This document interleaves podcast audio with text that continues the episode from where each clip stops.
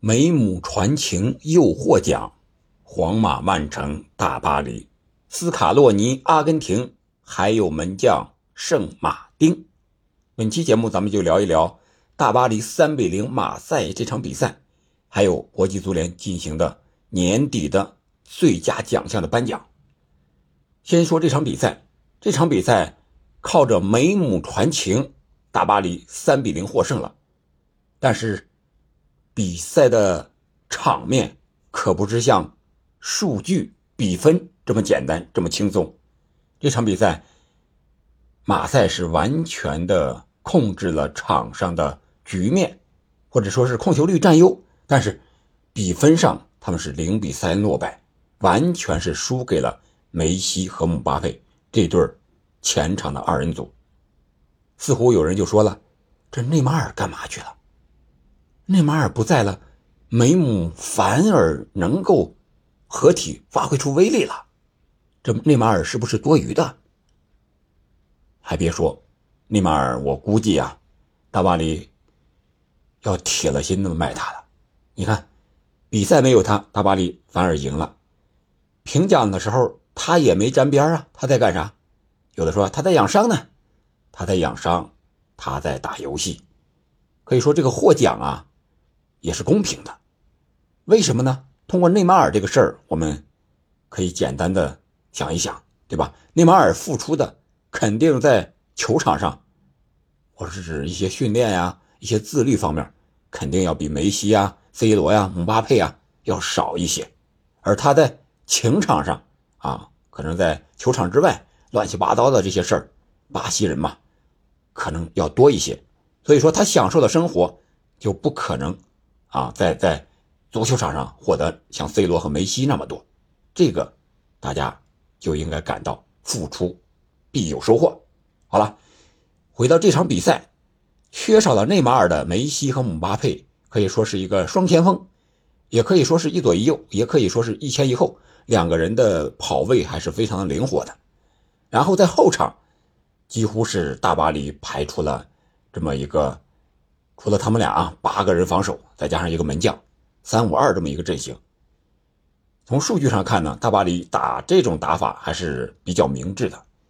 控球率，马赛是五十四对四十六，稍微领先；而在射门数呢，马赛是十九中六，而大巴黎呢十二中七。在这个射门数据上，马赛还是要领先的。角球上七比四也是领先的。特别是马赛这个三十号啊，塔瓦雷斯有两次绝佳的机会，啊，一次是被马尔金奥斯回来给铲抢了，还有一次是啊和桑切斯做了配合，在禁区之内，只要左脚打正，估计就进了，结果打到外脚背上，打到对方的那边的角球区去了。这个塔瓦雷斯啊，个人能力很强，欲望。射门得分的欲望也很强烈啊，但是就是临门这一脚也比较差，这可能就是马赛和大巴黎的一个差距，他们缺少的是超级球星，他们在临门一脚和最后一传这一块照大巴黎要差很远。大巴黎就是靠着突然之间的一个爆发，二十五到二十九分钟不到四分钟的时间，姆巴佩和梅西互相传射建功，就把马赛给打懵了。就是二比零了，然后下半场再一上来，五十四分钟的时候啊，姆巴佩又进了一个，啊，这比分三比零也就锁定了。你马赛再攻，我回了防守就行了。而梅西和姆巴佩呢，也有啊，加起来跟应该是有三次单刀不进的机会吧，啊，可以说巴黎创造出的绝佳的机会还是比较多的，主要是梅西个人的传球功力、吸引人的能力还是超级强的。这个也就引出了下一个话题，那就是这次颁奖，梅西是获得了最佳球员，而阿根廷呢大获丰收，最佳球员、最佳教练、最佳门将，啊，都是阿根廷的斯卡洛尼、大马丁，是吧？然后最佳阵容这一块呢，西甲的皇马是最大的赢家。我是说，从这个评奖的时间来算啊，他是二零。二一到二二赛季以及二零二二到二三赛季的前半程啊，这么一个距离。这个时间段之内呢，获奖的卡塞米罗还是皇马的人，应该是主要贡献在皇马，而坎塞洛呢还在曼城，啊，所以说这十一人的名单里边，唯一有出入的是库尔图瓦，成了最佳阵容里的最佳门将，而大马丁呢，只是个人奖项的一个最佳门将。啊，有人说了，这又自相矛盾了吧？我又了解了一下这个评奖的规则啊。一会儿咱们聊一聊，到底是不是自相矛盾？咱们先看这十一个人吧。最佳阵容里边的门将是库尔图瓦，然后是三个后卫：阿什拉夫、坎塞洛、范戴克；三个中场：德布劳内、莫德里奇、卡塞米罗；四个前锋：梅西、姆巴佩、本泽马、哈兰德。三三四这么一个阵型，可能这个阵型啊，也只有在评奖中才能够选得出来。如果换成斯卡洛尼这位主教练的话，你想他会排这样一个阵型吗？他排这样一个阵型能够获得世界杯的冠军吗？所以说这个阵型啊，也只是纸面上的啊，理想中的获奖阵容，也是为了一个平衡。那我们就挨个来聊一聊库尔图瓦和大马丁自相矛盾吗？其实也不矛盾。为什么呢？因为他评选的规则和人员不一样。最佳阵容是完全由职业球员评选的，而最佳单个奖项呢，是由各队的队长、主教练、媒体人、球迷各占百分之二十五的选票，是这么决定的。他不是一帮人评的，所以说他出来的人选肯定是不一样的。从这个角度，我们也可以感觉到球员呀。可能是更喜欢库尔图瓦这样的队员，而大马丁这种非常张扬的个性呢，更能收获球迷的心啊，我是这么理解的啊。然后我们再来看这几个后卫，阿什拉夫带领摩洛哥啊，历史性的闯入了世界杯的四强，作为非洲球队创造了历史，这个无可争议，而且在大巴黎表现也是有目共睹。坎塞洛。范戴克，我觉得有点牵强了。坎塞洛还能说得过去。随着曼城是吧获得了英超的冠军，欧冠呢也进入了四强，也是一个主力球员。但是他要感谢的是曼城这个集体，还有瓜迪奥拉给他的战术安排，让他大放异彩。他要是在世界杯上啊，随着葡萄牙那个成绩就很惨淡了啊。这个风格呀和教练和这个体系融入一起。非常重要。现在他去了啊，拜仁也能发挥作用。我觉得坎塞洛呢，论个人能力啊，无论是身体素质啊，和是防守能力啊，放在后卫上，肯定应该不是一个最佳。但是他在体系里边发挥的还是不错的。另外一个最大的争议，我觉得就是范泰克，去年一年他发挥的不是特别好。世界杯之前呢，他是韬光养晦。留力世界杯，啊，结果在利物浦的球队中表现总是遭受诟病，是吧？有些该做的动作不做了，有些别人突破不了的，啊，你也不上抢了，结果啊，绕的利物浦，啊，多线作战啊，只获得了个亚军，是这么个角色。我觉得拜仁的于帕梅卡诺顶替他可能更合理一点，啊，随着拜仁获得了德甲的冠军吧，然后。啊，随着法国队又获得了世界杯的亚军吧，这都是绝对的主力啊！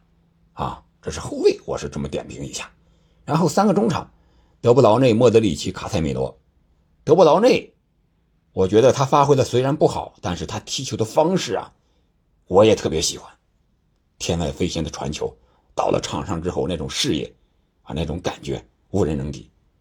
但是不是最好的他，但是在这些中场里边已经是。最好的之一了，入选也是没有任何问题的。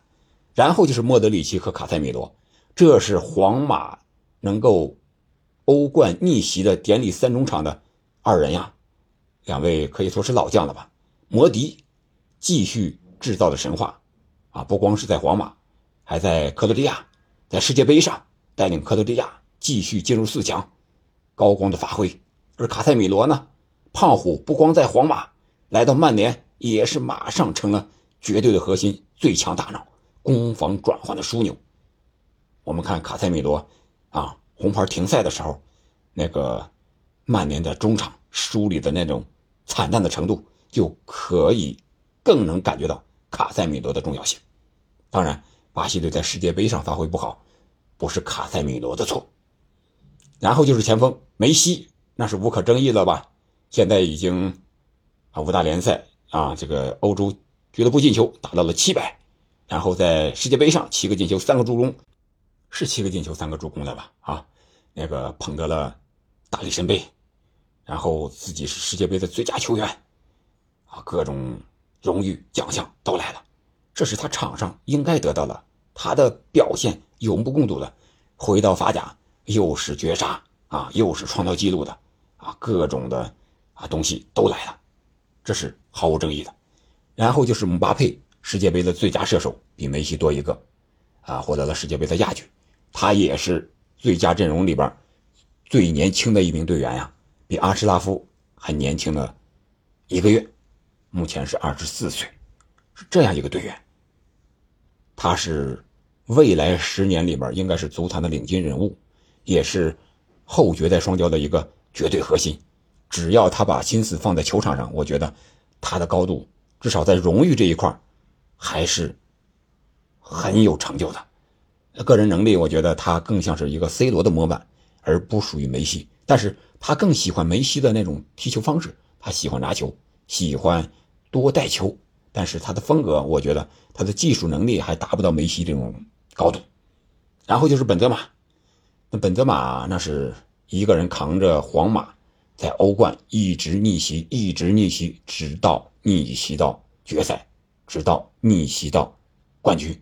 但是遗憾的是啊，他在世界杯上未能代表法国队出场。但是呢，法国队也因为他不在，获得了亚军。我觉得这个亚军有可能更能说明本泽马的重要性。如果本泽马带了，是不是他就能获得冠军呢？这也让世界杯有了悬念，也让本泽马的重要性有了悬念，也更能说明本泽马的重要性。就像当年的莱万不在，而拜仁未能赢得大巴黎，被大巴黎逆转一样。然后就是哈兰德了，那没得说了，对吧？虽然国家队啊，这个挪威实力一般，但是在俱乐部来到曼城。就是各种进球，进球，进球，再进球，就是各种破纪录，是吧？打破纪录，创造新的纪录，一连串的东西都随着哈兰德来到英超，好多东西都发生了改变。这就是一个魔人布欧，就是一个未来中锋的一个最好的模板，也是瓜迪奥拉改变战术的一个依托。有了他，瓜迪奥拉才想起了打中锋这么一个战术，或者说。瓜迪奥拉想起了打中锋的战术，才找了哈兰德这样一个最佳的人选。两个人也可以是互相成就的关系吧。好了，这就是这十一个人我个人的理解。可能最大的争议还是范戴克这一块他能够入选，我觉得这些球员们可能更多的是考虑他以前世一位的这么一个称号，还有对他的一个印象。你想想，哪位球员评选的时候，他把所有的年度的比赛都看一遍，然后再去评啊，再去投票呀？肯定不可能，还是看之前的一个印象。我是这么理解的啊。这份名单总体上来说还是可以的吧？应该是啊，聚集了目前世界上最好的球员。当然也有漏网的，但是没有办法，只有十一个人。好了，这就是我对大巴黎还有。这次评奖的一些小小的看法，你对这份名单有什么感觉呢？有哪些你最喜欢的球员未能入选呢？咱们可以一起在评论区聊一聊。感谢您的收听，我们下期再见。